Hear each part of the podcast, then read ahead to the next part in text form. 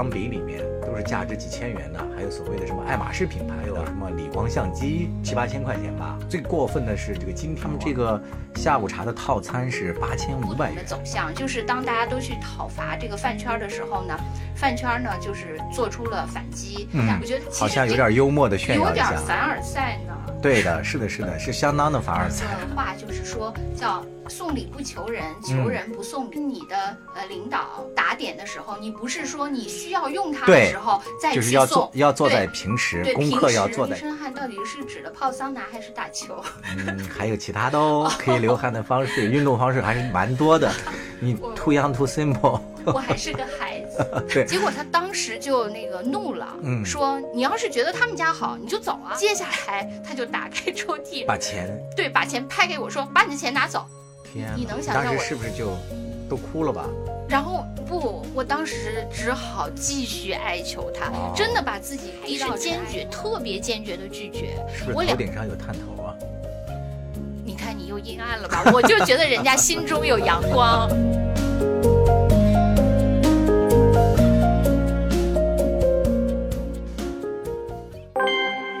日子讲究活法。大家好，欢迎收听《将进酒》，我是江山，我是兔子。现在又到年底了，又是送礼的高峰时节了。兔子准备给谁送礼吗？送礼上我特别不上手，我这辈子只送过有限的定向的。呃，只向一个群体送过礼啊，医生。对对，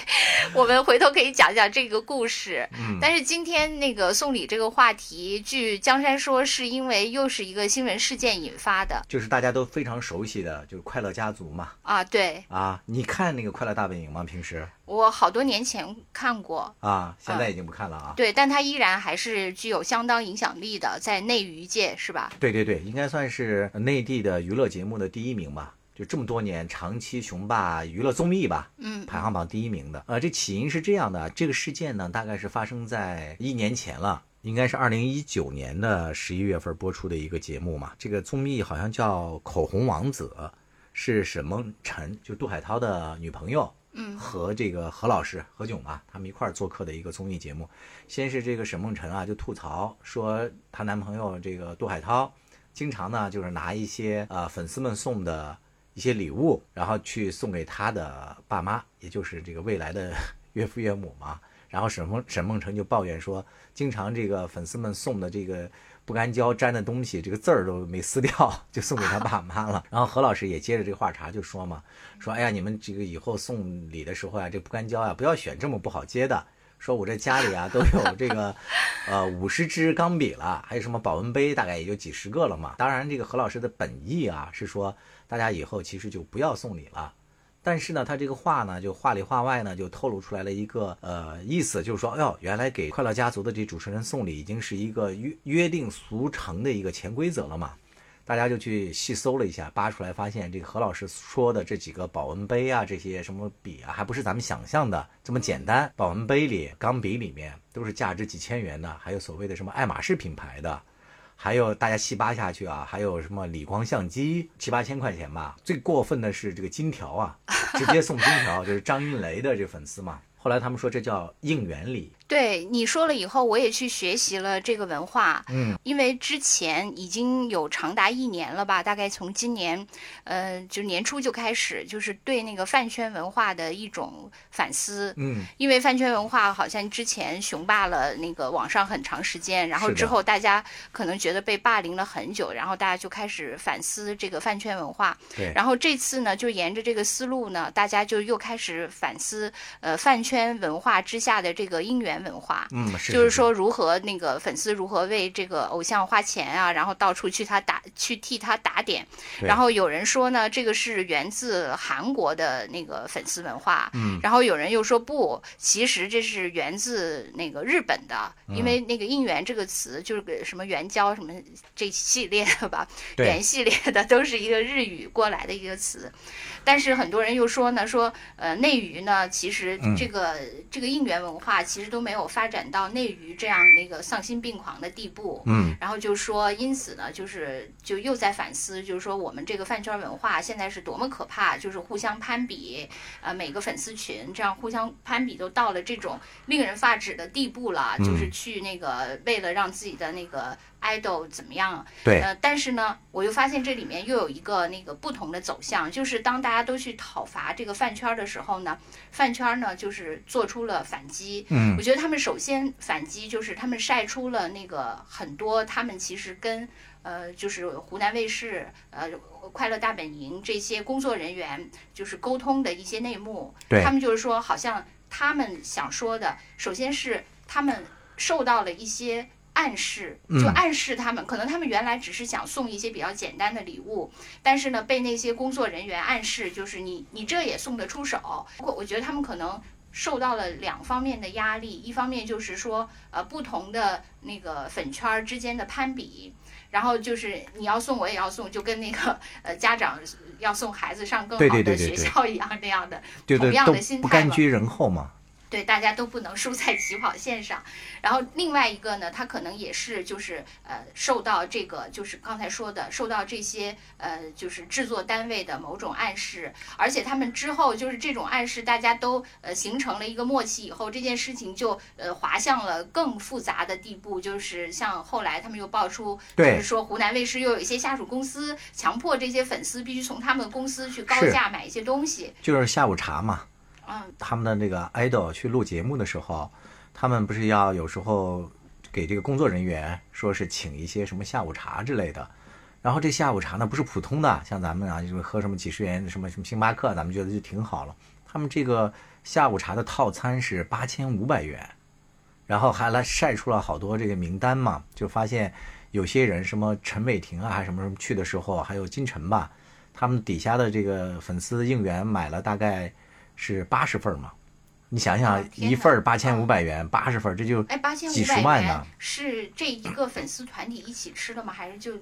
一个两个人吃的？给明星和这工作人员们买的。哦哦哦，一份买八十份啊！我，你看我的思路是多么的 low，我以为是大家的那个盒饭。其实也是那个应应援里的某一种吧。啊，对，反正就是他们这些，嗯，就还晒出了很多，就是这些粉丝。呃，准备的礼物特别精致，是给比如说呃快乐家族每个人都不一样。没错没错，这这几天这个后续瓜特别多嘛，说那个吴昕这几年闲鱼就是二手平台交易上卖的，呃也不是纯粹是经典类，可能也有一些他个人用品，但不管怎么说吧，就是卖了两百多万。你就想他这个肯定是打折嘛，是吧？卖掉的两两折三折的，实际上对呀。因为这个，大家为什么知道这是吴昕的号呢？就是因为吴昕不是之前曾经呃一不小心把某个做客他们快乐大本营的明星送给他的礼物，在节目上还展示过嘛？他给这个 卖掉了，结果后来被人家的粉丝给扒出来了，所以大家知道那个号就是吴昕的嘛。对，我是看到那些他们就是每一个明星，呃，上这个节目，粉丝送给每一个主持人的有特别详细的一个一一个那个大概一个图片的那个介绍嘛，然后有人就是怀疑说说这个图是不是。伪造的，说怎么会这么复杂清晰的，还有这种图会流出来？然后有有的那个粉丝团体里的人说，说这种图原来就是存在的，是的，因为他们每次都是集资嘛，集资之后就是你买了什么东西，要在这个圈里大家公示出来，你看我们都买了什么，给每个人送的什么，对对对，因此当年就会有这种图片，所以这种图片并不是伪造的，没错没错，接二连三的一些小视频都爆出来了嘛，呃，小鬼马林凯。去参加他们节目的时候，就提着那个东西去给他们送嘛，就说进到化妆间给何老师说：“何老师，这是我的那个什么什么的一点意思啊，就是大家送的礼物。”然后何老师就嘴上就很客气的说：“哎，谢谢呀。”然后就迅速的，就是打开看一眼呀，或怎么样，然后给不同的人都送的是不同的东西嘛。反正其实这些事儿呢，可能啊，这些事情啊，在娱乐圈的发生啊，按理说都已经是约定俗成了。但是呢，当他以真实的一面呢播放在我们面前的时候，哎呀，原来光鲜亮丽的这个节目背后啊，还有这么多见不得人或者说看起来有点别扭的一些现象啊。对，因为我觉得让人就为什么会引起轩然大波，可能像像那个何炅，他其实是一个呃，对，平时一一向以高智商是吧，高情商来对，就是一著称的嘛。个好像大家都说好，尽管在那个血雨腥风的娱乐圈，对就是大家基本都糊了，但是何老师屹立多年不倒，没有糊嘛。说是他少有的有温度的这么一个人嘛。对，但是呢，这件事情就是确实他为什么会引起众怒，就在于他们已经把就是收粉丝礼这件事情看成了一个呃很正常的事情，对因此可以拿出来说，而没有任何心理障碍。没，错，后来人民日报的新媒体不是也点名了嘛？就说这个送礼之风是不是应该杀一杀了，要反思。然后何炅也紧急在深夜发文道歉了嘛，说他的本意是呼吁大家不要来那个送礼嘛，本意一再解释。但是呢，大家都是从反面看到了，就是说，哦，那原来这个送礼啊，在你们这个内部说是不要送，但为什么送了这么多年呢？它已经是一个约定俗成的一个现象存在了。对很多人就是说你要拒绝，那绝对是可以拒绝的。没错就是你的沉默就是默许嘛，而且是的它还衍生了很多产业链，这显然不是默许这么简单可以解释的。是的，因为咱们中国是个人情社会啊，其实很多那个送礼收礼的事情，医生、老师这些都是因为医疗教育都是资源非常紧缺的这些呃行业嘛，是啊，呃，医生、老师都可能收过各种样的礼，但是没有一个医生、老师会像那个何炅一样，就是说，哎呀，你看他们送了我这么多保温杯，就绝对不会在就是公开场合，当然他们也不是一个公众人物，但是至少。他们在自己的圈子里也不会这样说，证证明他们至少还觉得这个东西是个潜规则，是的，不是会拿到台面上来说的。对，在娱乐圈，可能因为呃披上了这个粉丝所谓爱的外衣之后，他们就觉得这件事情非常好像合理了很啊，好像很天然，甚至还可以拿出来有点儿，好像有点幽默的炫耀一下。凡尔赛呢，对的，是的，是的，是相当的凡尔赛。是吧？是就会有这个，但是呢，嗯，这件事情就是另一个，其实我们想说的，就是嗯关于中国的这没错个送礼的文化。是的，就中国这个成语叫礼尚往来嘛。往往大家一开始的时候呢，就是要想表达自己的善意的时候，经常会把自己的这个心意物化嘛，或者说物品化，投其所好，送一些别人喜好的一些东西，像结婚呐、什么婚丧嫁娶，随份子嘛。咱们现在也讲，但是呢，人之间本来是用来表达真挚情感的一种行为，庸俗化了，比如说比较功利了嘛。我如果要求你办什么事儿，你给我帮了什么忙，就物化到货币化了。刚才我们说的基本上都是发生在呃，就是资源紧俏的这些领域嘛，就对包括呃刚才说的医疗教育，还有就是它这个娱乐圈也是，因为大家都要搏出位嘛，嗯就是有限的上，刚才说了，快本已经是国内呃顶级的综艺，所以要能上那边露脸，肯定还是很好。因此，大家就是在这种资源特别紧缺的时候，大家就要在规则之外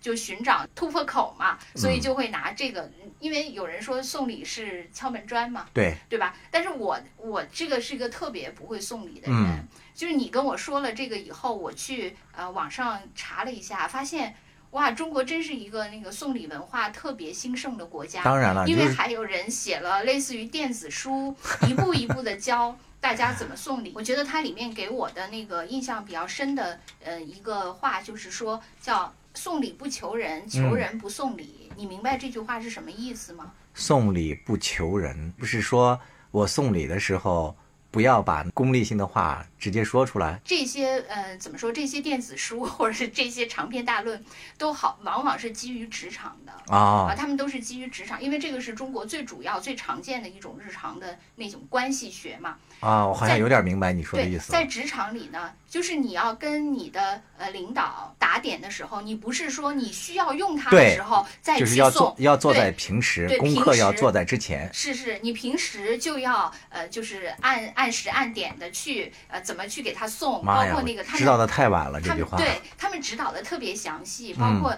你如何打听到呃领导的地址。啊，比如说，你可以通过平时跟他聊房价问题，啊。就呃知套出他住在什么小区，啊，就这样的渐渐能知道领导的地址，拿着礼物到领导的小区门口，到小区门口再打电话，他就不好回绝了。对，说我已经到了，嗯。那个上去，然后他们对进门以后也有指导，嗯。就是你进门以后应该说什么，看到家里有什么人怎怎样说，然后你停留时间有多长，哦，都有这么详细的指导。非常详细。比如说这个呃节日是十号，嗯。你可能最好在八号之前去，因为呃八号以后就送的人就太多了，容嗯易撞衫，就是 撞礼，对，白天去什么晚上，因为呃那个也容易撞上，等等等等，就是非常非常详细就是各种场景都对非常都给你详细的做了一套详细的指导。呃指导，然后就是说那个。你平时这样已经呃铺陈的很深厚了，嗯所以呢，你到关键时刻，你真的需要找这个领导的时候，你反而不要再提着东西去了，嗯，这样的话，大家都已经尽在不言中了，因为他们认为，如果你平时不送礼，到关键时刻，呃，拎着礼物去给领导送礼，按照他们的那套逻辑，领导的感受的是一种威胁，哦，就是你拿着这个东西，你必须给我办，哦，对，就是所以这样对领导就形成一种压迫感。他既觉得你这个人很功利，同时他又觉得他感受到了一种威胁，就是你必须给我办事，因为你拿了我的这个，所以就是整个就非常不顺滑了。哦，你这么说起来啊，像何老师他们这个快乐大本营当时收礼啊，也有一种被威胁的味道呢。都是他们来我们这儿做客了才给我们送，反正他们怪不得出事儿了呢。对他们真的，我看了这一套就是送礼的这个，我还是挺震惊的。然后包括他们还有一些技巧，包括呢，就是如果你能送领导的家人，绝对不要送领导本人，嗯，这哎，样也比较平缓。对，就是比如说你说啊，我这是送你太太的，我这是送那个咱妈的，我这是送啥啥啥，这个也是呃一种技巧。对然后啊、好像还有一个人讲了一个故事，嗯就是他说那个呃，他曾经送一个领导那个嗯礼物，被那个领导当面就钱吧，大概被领导当面拒绝了，说你不要送这些。然后呢，他们就在在一起吃饭嘛，然后领导就说，哎，说今天这个这个米不错。然后说这个米好吃，结果这个人就非常有心，之后就买了一吨的这个米，就寄到了那个领导的那个单位，然后领导呢很高兴，就说、嗯啊，你看你真真有心，还寄了这么多，说我都把我的那个兄弟们全都那个分发了，大家都送出去了。啊，就是这样的话，你既让领导感到了你的关心，同时又让领导很有面子，因为你看我的那个兄弟给我寄了那么多米，然后大家都分分啊，大家都拿，这样领导就是既感到了你的温情，又有了面子，同时又抹去了他好像受贿的这种，，就是米嘛，是吧？对，也没觉得是什么所以特别这个他就贵觉得这个。这个很顺滑。嗯，我见过比较高水平的送礼的，呃，市场公关人员，他跟我聊过，说陪领导吃十顿饭，不如陪领导流一身汗。啊，就是就是因为现在就差异化送礼嘛，现在那个领导吃饭因为太多了嘛哎，嘛你，说的流一身汗到底是指的泡桑拿还是打球，嗯，还有其他的哦，可以流汗的方式，运动方式还是蛮多的，是吧？或者你 too young too simple。我还是个孩子。对，就是另外一个就是现在不是反腐倡廉嘛，是吧？嗯就查那个也查的比较严嘛，不是还有好多记者都蹲守在一些什么豪华酒店门口嘛，就等着派公车或什么之类的。所以现在那个吃饭啊，就是这种已经是领导们不太愿意去或者是不太敢去的了。那这时候呢，就是陪领导去健身嘛，就最简单的来讲，到那个高尔夫球场，因为高尔夫都比较贵嘛，是吧？订个套餐或者怎么样的，然后陪领导去打打呀，或者怎么，因为领导其实现在为了这个身心健康，能更好的为人民服务嘛，在这岗位上能够更多年的为人民服务，所以比较注重个人的这个健康，就投其所好嘛。一般能当上领导的，他的好胜心都挺强的，在这球场上啊，在各方面啊，就要有很强的哎这，个我适合去，因为我一切运动中都是输的，对 到你，而且你上了场从头开，始就甘拜土地。啊，你特别走心，你想努力打好，还都打不好对，。所以输的很真诚。对，领导就特别喜欢。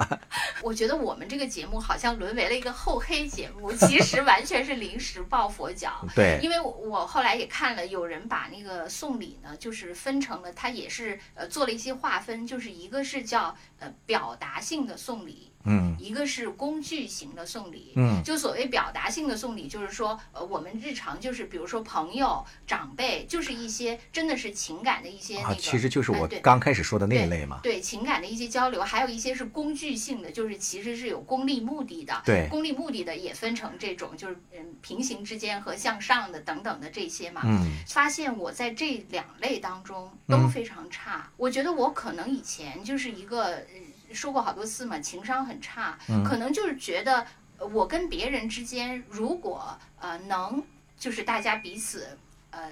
相吸引，或者嗯说看对眼儿了，那我们就是朋友。啊，呃这不需要这么多物对化的这种气场，我觉得可能在我们第一次见面的时候，嗯就双方就能感受到我啊们是不是能交往下去，嗯可能不需要这种培植。但后来我觉得不是了，但、啊但开始我一直是。这样觉得的，因此我觉得在表达性的这种呃这种送礼的交换之间，我其实以前做的很差，太赤条条来到这个世界上的人，那骨子里是因为自己比较自信呢，还是说我就是我刚才跟你说的事儿不在，意？就是我就是觉得，如果我们两个能相交，可能我们第一啊眼就可以、你可能更更看重的是灵魂深处或者是心灵层面的一种契，合可能对其他人，我就觉得我如果我们气场不对，我就不需要去刻意。啊？但是如果我们气场已经对了，我又何须刻意？就是这种逻辑，种就以前是这样，但后来我就可就能促使你发生改变的原因是什么呢？我觉得我后来变了，是因为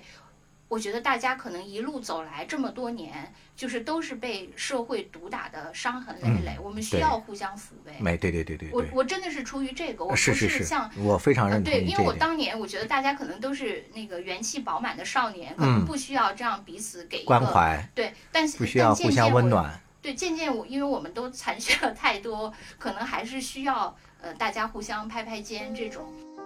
Hallo liebe Freunde,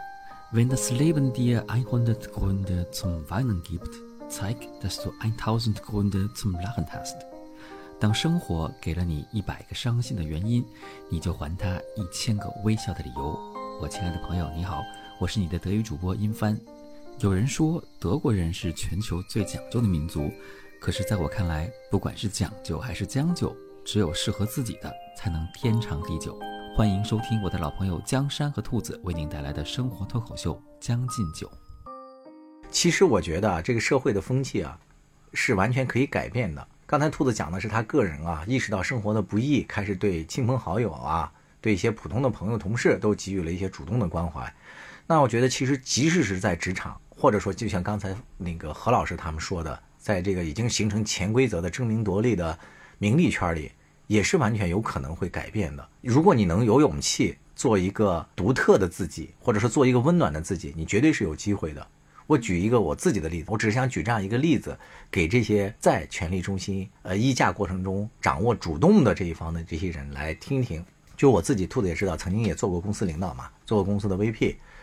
呃，那时候咱们公司其实虽然也没有什么特别的有钱或者有权嘛，但是总是免不了有很多小朋友啊，或者是一些年轻人啊，他会主动给你送一些礼物，可能希望有一些更好的一些工作机会啊，或者说有一些什么，比如说晋升啊，或者说去培训呀、或者什么这样的一些机会。比如说有一些这个员工他出差之后，他会回来给你带一些当地的土特产，甚至是一些当地也价值不菲的一些东西。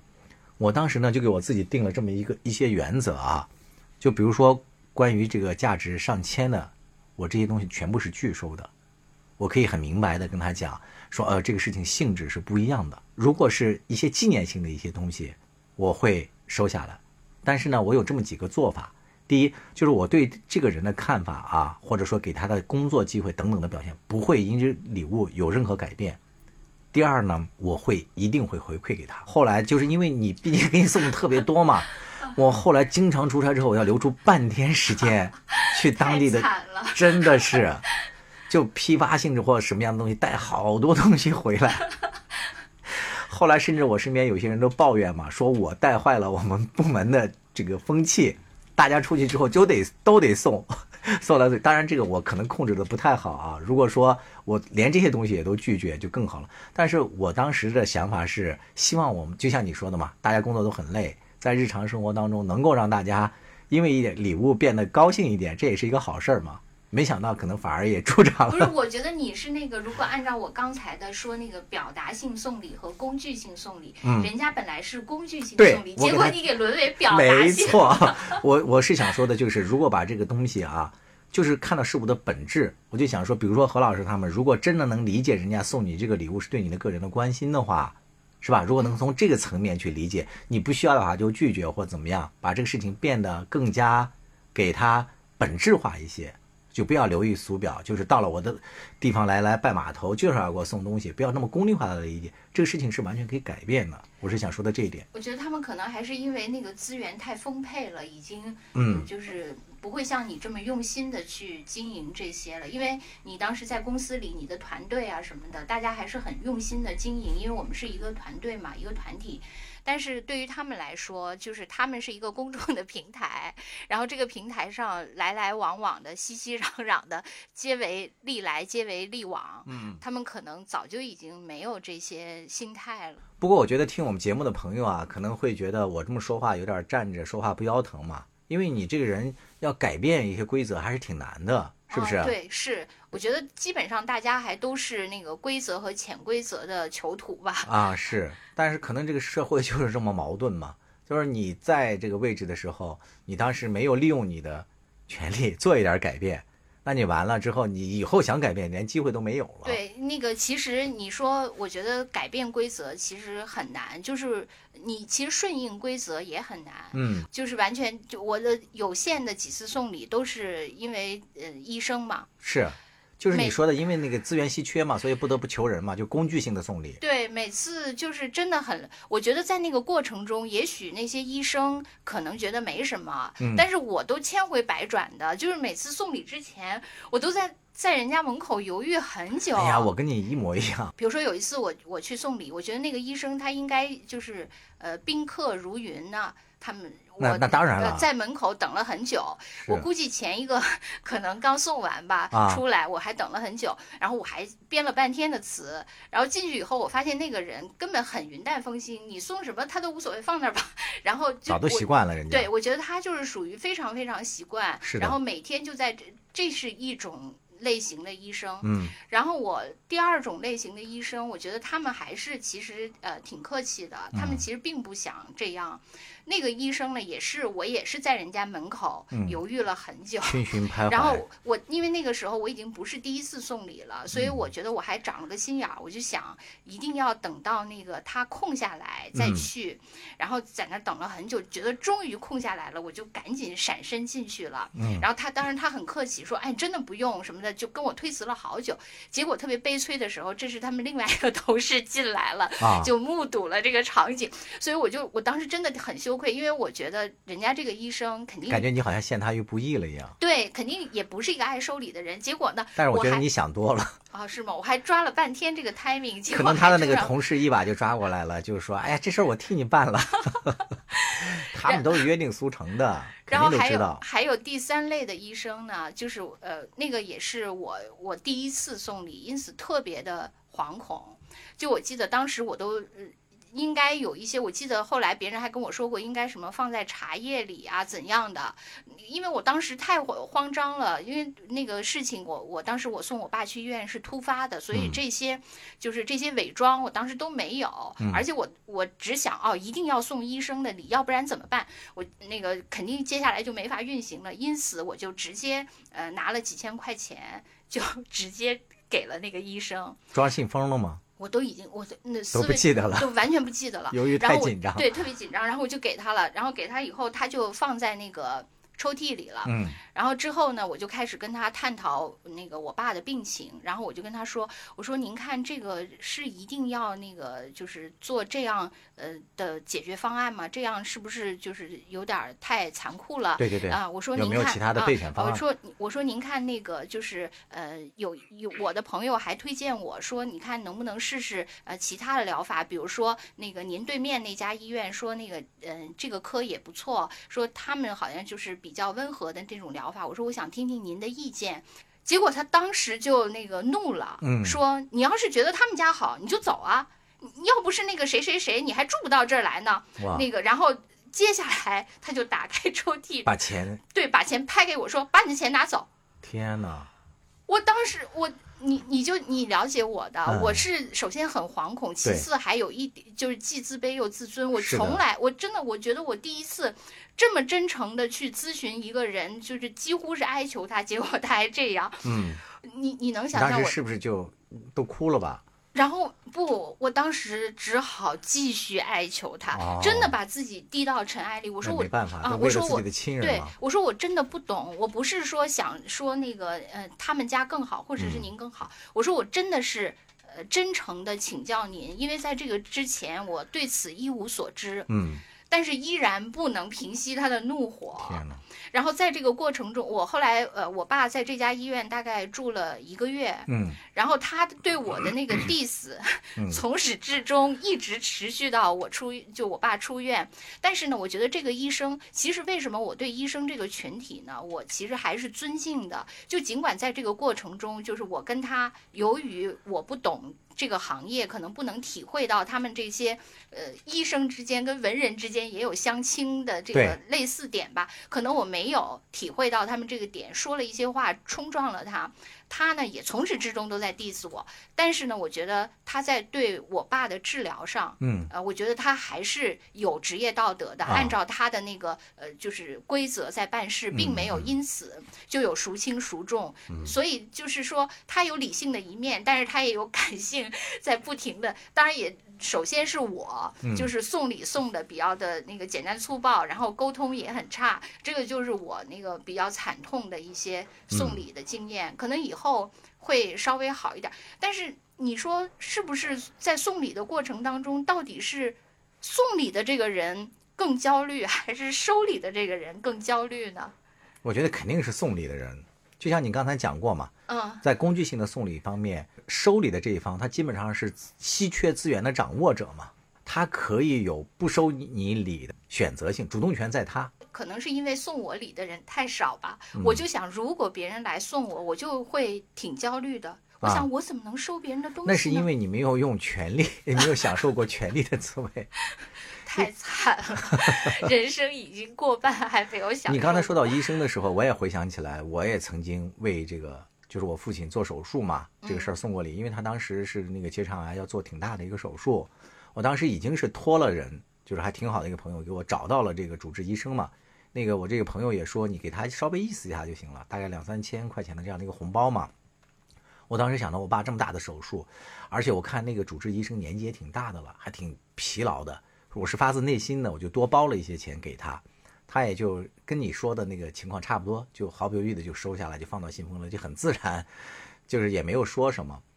嗯，然后在我父亲临做手术的，呃，还有一天吧，就第二天做手术，我就回家先休息。当时是我姐姐在那个医院里，然后她突然给我打电话说：“哎呀，有一个谁谁谁叫另外一个什么什么的医生，然后来了，就问我说，明天是你们家那个要做手术吗？”然后我姐姐就说是了，她就说：“怎么那个现在都不让我们签字啊？说这个连签字单都不给我们呀？”就其实就是变相的要钱嘛。哦，你不是已经给过了吗？我打点的这个是他们的主任，是这个科的主任，但是这个人呢是这个手术组，因为这个手术比较大嘛，他是这个手术组的某一个参与的医生。你看啊，哦，就跟那？个快乐家族，每个人都要给，每个人都要送，而且他看我姐姐不太明白，他就跟我姐姐解释说：“哦，我们这个手术不是只有主任一个人做的，我们是一个手术嗯组。他就这种强烈的暗示。嗯然后我当时因为我在家嘛，我就赶紧跟我姐说：“我说你再给他包一个那个红包，嗯然后怎么怎么给他。”我姐姐也紧张啊，她也没送过礼，因为平时这事都是我打点的。她说：“哦，怎么送啊？”我说：“他们这些人有一套的，你就那个赶紧去那个科室主任找他说：‘哎，您出来，我打听一个事儿。’然后把他叫到一个没人地方给他就行了。”嗯嗯，然后我姐姐还特别紧张，第一次送过礼 送礼的人嘛，都这样。果然很顺畅，他就收了。然后没过多一会儿，他就来了，说：“哦，那个单子已经在我们那儿了，那个手术单是我没看到。当然也有很多人说啊，就说，呃，你们就是你们这些人那个搞坏了社会风气，就是你们不送，难道他就不给你们做吗？所以这个跟就是快乐家族跟粉丝之间的互撕是一样的，真的是，就到底谁是那个罪恶之源？大家都是有需求的嘛，有需求就会形成这个，一方有需求，另一方又不拒绝，然后那个呃需求的那个那个胃口越来越大，然后就形成了现在这一套。是的，嗯没有办法去改变这个整个的社会。我唯一能做的就是，当我自己有这个权利的时候，嗯当我自己做领导的时候，人家来求我不这么去做，嗯，是吧？我把它变成从工具性的礼物，给它变成另外一个表达性表达性的礼物，而且我礼尚往来，你送我一份，我也回回馈你一份，我这个回馈是同样的礼物，也表达我的真情实感。我觉得这是我能做对到，的。但是就是因为你这个会很累嘛，就像你说的，你自己出差还得花半天儿把这个呃所有下面的人的人情都得还一遍。但是你想，如果就是两相对比，如果我是一个有权利的人，我可以随便收，但是呢，我并不需要付出。另一方面呢，我为了扭转这个，我还得以一敌十的把以一敌百的把这些人情都给转换了。那你想孰轻孰重，哪个那个大家都会怎么选呢？所以像你这样的，我觉得真的就是一百个领导里也不会有一个。对，所以我现在也当不了领导了，彻底失败了。想继续当领导的啊，不要 选择我这条路，我这种做法。当然，就是又说到医生这个群体，我觉得医生这个群体其实也有很多好的啊当然了我觉得在这个过程中，啊、肯定的，这啊个我们绝绝对不是说医生普遍都这样嘛。对，因为这个这个有的时候真的是随机的，就是你遇到的，呃，可能就每个人呃都去医院，但是可能遇到的情形不一样。比如说刚才那个江山说，就是你要把这个整个手术的这个团队里的每一个人都打点。其实我之前也听过，就是有一个比较重要的环节，你一定要打点的就是麻醉师。啊，是的，啊，就是很多人都说必须要打点麻醉师，虽然嗯麻醉师只是给你麻醉，但那一下很关键。对，所以呢，那个我因为我也知道了这个潜规则，我就嗯，我爸两次手术嘛，我都去那个打点那个麻醉师，但真的这两次恰恰那个麻醉师都是。坚决拒收。后来我就想，我应该在一个隐秘的角落 再送一次。这个隐秘的角落就是你最后推进手术室的时候，嗯，他那个麻醉师还会出来让你再签再确认一次。就那个时候，因为只有我和他，嗯那个时候我就又再次给他，嗯但他还是坚决、特别坚决的拒绝。是不是头顶上有探头啊？你看你又阴暗了吧？我就觉得人家心中有阳光，真的，我我确实是这么觉得。他就是。因为我这是我开玩笑，嗯我我非常相信，而且我觉得可能大部分医生啊都是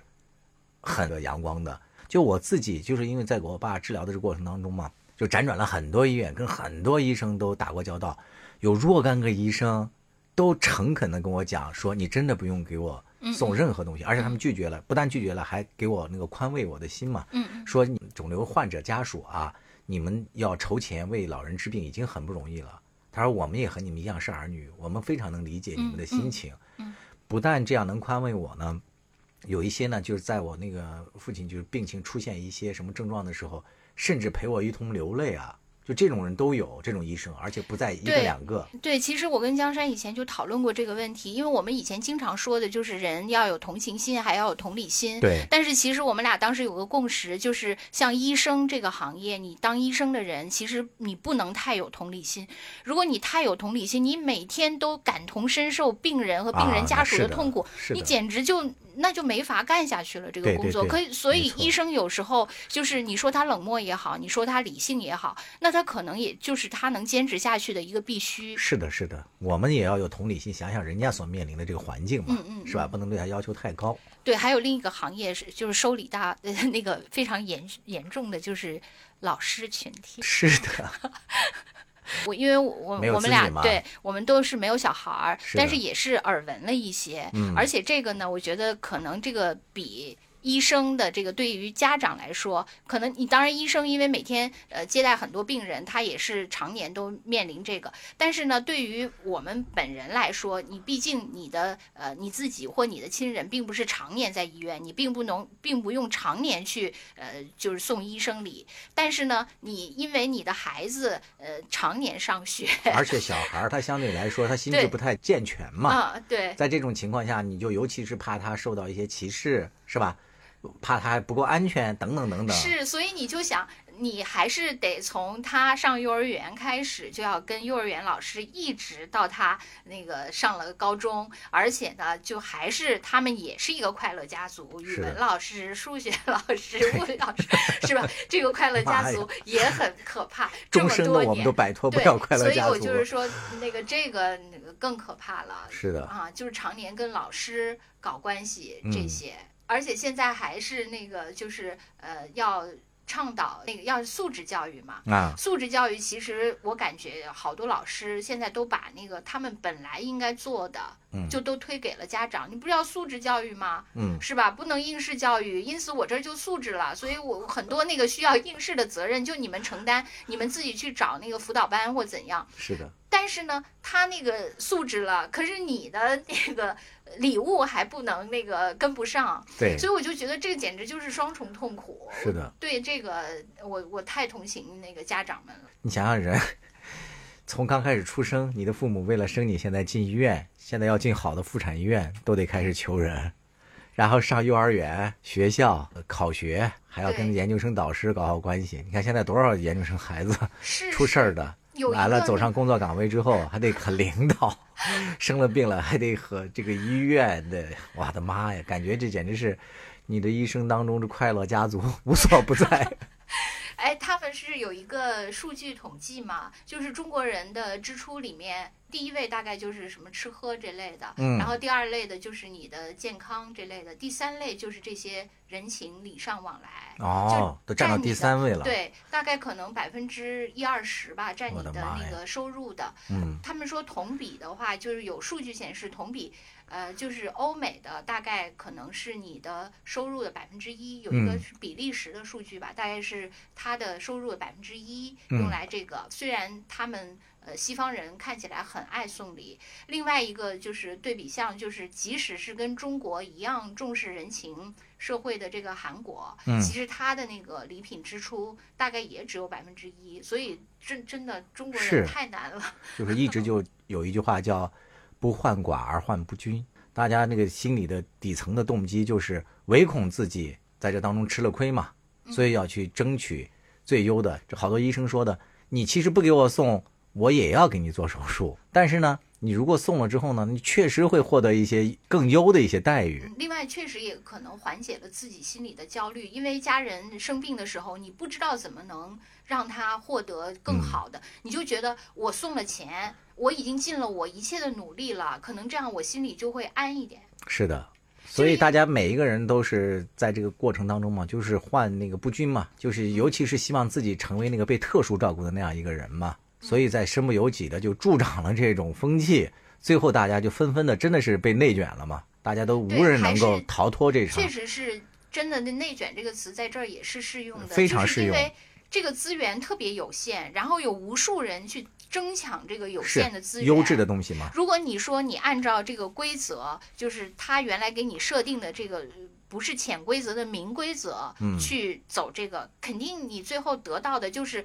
非常非常瘦弱细小的一点儿。真的是，我原来在节目里头也讲过，就是我姐姐做手术的时候嘛，当时我姐姐也做过一些乳腺方面的一些手术，这个锁骨这儿有一个穿孔嘛，大概好像两天左右就得做一次那个更换东西吧。当时就是因为没有托任何人嘛，在医院里，就是都粗糙到那个医院换药都护士都忘了通知他，都四天以后他那里都有所发炎了，才被我们发现。我的一些朋友帮了忙，然后特别关照了他们那个医院的一个什么，就是有有有级别的医生的一个关注，他才会没出现这种情况。那你说，你不能拿你的亲人或者怎么样的这个生命危险来做改革这个社会进步的这样的一个阶梯啊，是吧？你嗯谁都不愿意嘛。因为这个确实，你说如果他就是首先那个呃每个流程都已经极其就是像那个机器人儿一样精准了，而且呢那个资源不是这么稀缺的情况下，嗯当然可能这些都会好很多。但是现在呃这两个前提都不存在，嗯所以大家只能尽自己的力量，在那个明规则下面搞点儿潜规则了。是的啊，因为这个是太关键的领域，嗯就没有办法。最后要想强行上价值的话，就只能说，在其位有其权的人，你们能够心地 多善良一些啊，尽量的多为这个求你办事的这些人多考虑一下，嗯能够把工具性多变成一些情感性的这种东西去考虑，多多办一些事儿。我跟江山也剖析过自己嘛，就是呃，经过那个，一个是经过这些事情，我也觉得应该多跟嗯，就是彼此之间有一些那个表达性的沟通。另外呢，我就是说我通过呃那个家人的这两次住院，也结交了几个医生的朋友。嗯我那个日常呢，就是逢年过节也会给他们那个寄一些礼物，但是都是一些小礼品。嗯我我跟他分析过，我觉得我这个里面不能说没有功利的因素，因为我们以前也多次在节目中号召过，就是要交几个医生的朋友对嘛，在现在的这种资源嘛，啊社会的那个资源这么紧缺的情况下，这个我觉得我确实也有功利的成分在，但另一方面我确实也有感谢的成分在。是的是的因为我觉得这些人真的在我特别困难的时候帮助了我，是的而且经过了这个困难，我发现他们真的是愿意在困难的时候无私的帮助你的对一些朋友。值得结交的朋友。对，所以真的是一个呃复杂的那个心理，所以我我觉得可能我们在现阶段的这种呃社会环境下，可能就是要以既 兼顾表达性，也要兼顾工具性的活下去。是的，在这个阶段当中，为了高质量的活着，只能这样下去嘛，对吧？也不能太那个住在无菌盒里一样，就站在道德的制高点去要求和我们一样，嗯，蝼蚁般生活的普通人。对我们这期没有是厚黑学，就是浅灰学吧。是的，就是大家也可以学学我和兔子。你看我们两个每期做节目，我们也互送礼品呢，但我们送的真的是发自内心、自己喜欢的啊，啊对。自己手工制作和低成本 因为那个为主呃，全部都是那个叫什么？第二种是礼节性的、呃对，就是表达性的表达性的，真的是表达性，特别表达性的。因为江山特别厉害嘛，他就是各种那个。没有，兔子的妈妈也很厉害，不是就是因为你太厉害，我只好寄出我妈。对我们展开了礼节性的军备竞赛，是吧？兔子妈妈做的面包非常好吃，就是比啊什么生活啊，有点上这都是真的要。日子但是江山的酸菜还有。你在将就的活着，总有讲究的念想。将进酒，不打烊。